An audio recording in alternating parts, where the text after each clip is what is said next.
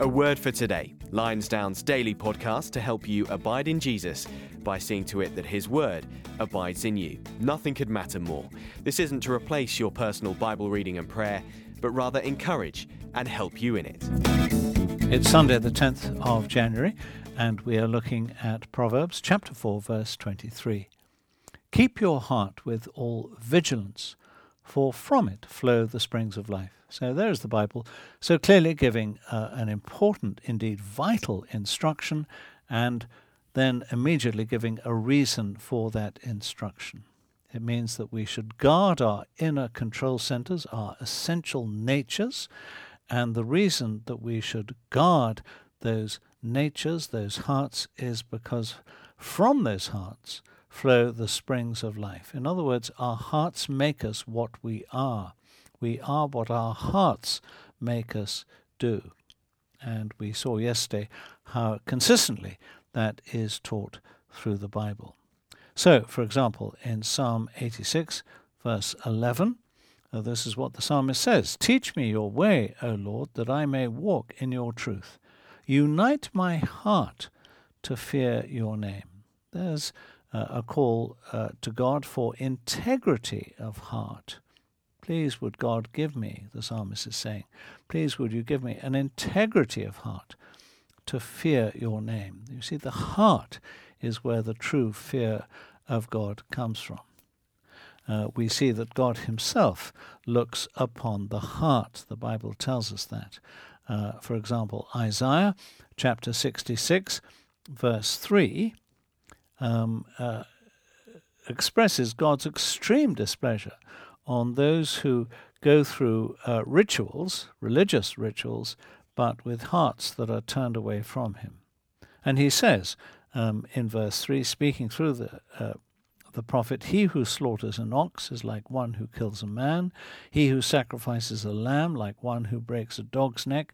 He who presents a grain offering, like one who offers pig's blood. Um, he is describing those who are uh, very um, fastidious in their observance of uh, religious rituals. It might be Christian practices of various kinds, and yet it means nothing if their hearts are not right. It is the heart that's got to be right. We get a very strong example of that in the Acts of the Apostles. In Acts chapter 8, in verse 13, we have Simon Magus, Simon the magician, who, if church history is to believe, caused a great deal of mischief uh, for the early first century Christian church. And we're told in verse 13 of Acts 8 even Simon himself believed, and after being baptized, he continued with Philip. So there we have believers' baptism. And yet, what is revealed later on. What is his problem? You would have thought a believer's baptism meant that he was fine, he was eligible, he could be signed up for church membership. But what does Peter say to him in verses 21 and 22 of that same chapter? You have neither part nor lot in this matter, for your heart is not right before God. Repent, therefore, of this wickedness of yours, and pray to the Lord that, if possible, the intent of your heart may be forgiven you. That's very powerful, isn't it? It shows that that person, their heart was wrong and they were outside the purposes of God. And um, there is wonderful benefits to having uh, a heart that is truly committed to God. Um, uh, verse 3 of Isaiah chapter 6 says this You keep him in perfect peace, whose mind is stayed on you because he trusts in you.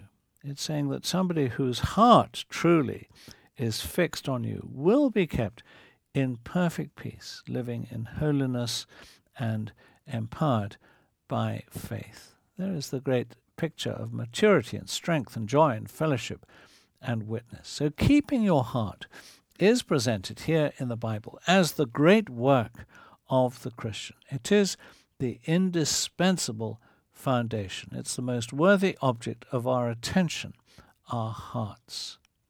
And uh, of course, our lives are rooted in that great miraculous change of heart. It was uh, prophesied by Ezekiel, where he says in uh, verse 36, where God says through him, And I will give you a new heart, and a new spirit I will put within you. And I will remove the heart of stone from your flesh, and give you a heart of flesh. And I will put my spirit within you, and cause you to walk in my statutes, and be careful to obey my rules. You see, it is from the heart that we honor God, not from a, a, a commitment to, legalis, to legalism or to legal observance. And uh, that is why in the New Testament, uh, Jesus was to teach, wasn't he? In his conversation with Nicodemus, he was to say, Unless one is born again, he cannot see the kingdom of God. What Jesus said was, in effect, unless you have a regenerated heart. That's why he again says verse 7 Do not marvel that I said to you, You must be born again. It's talking about the change of heart that characterizes the Christian believer. Now, I don't know who you are listening to this podcast, but if you're not a Christian believer, you need to realize that uh, nothing can happen until God gives you a change of heart. Well, how do you uh, receive a change of heart? Well, the answer is you go to the gospel, you go to the cross of the Lord Jesus Christ. That's the place where God tends to work. Those who stand before the crucified Lord Jesus Christ, those who look upon his work with open hearts, often God will, in His love and mercy, regenerate their hearts to receive what is uh, a wonderful, the, the wonderful saving truth from Him. And if you're a Christian, just remember that you must guard your heart.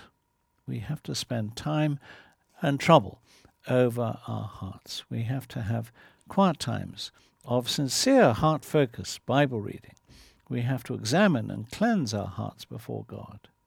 And then we will know the sincerity and joy that banishes doubts and blossoms assurance, and provides a wonderful, indeed often irresistible witness to the outside world.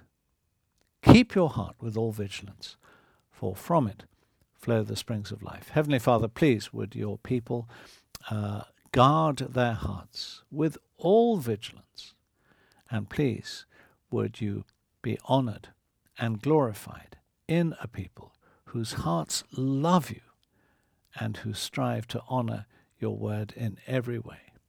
We pray this in Jesus' name. Amen.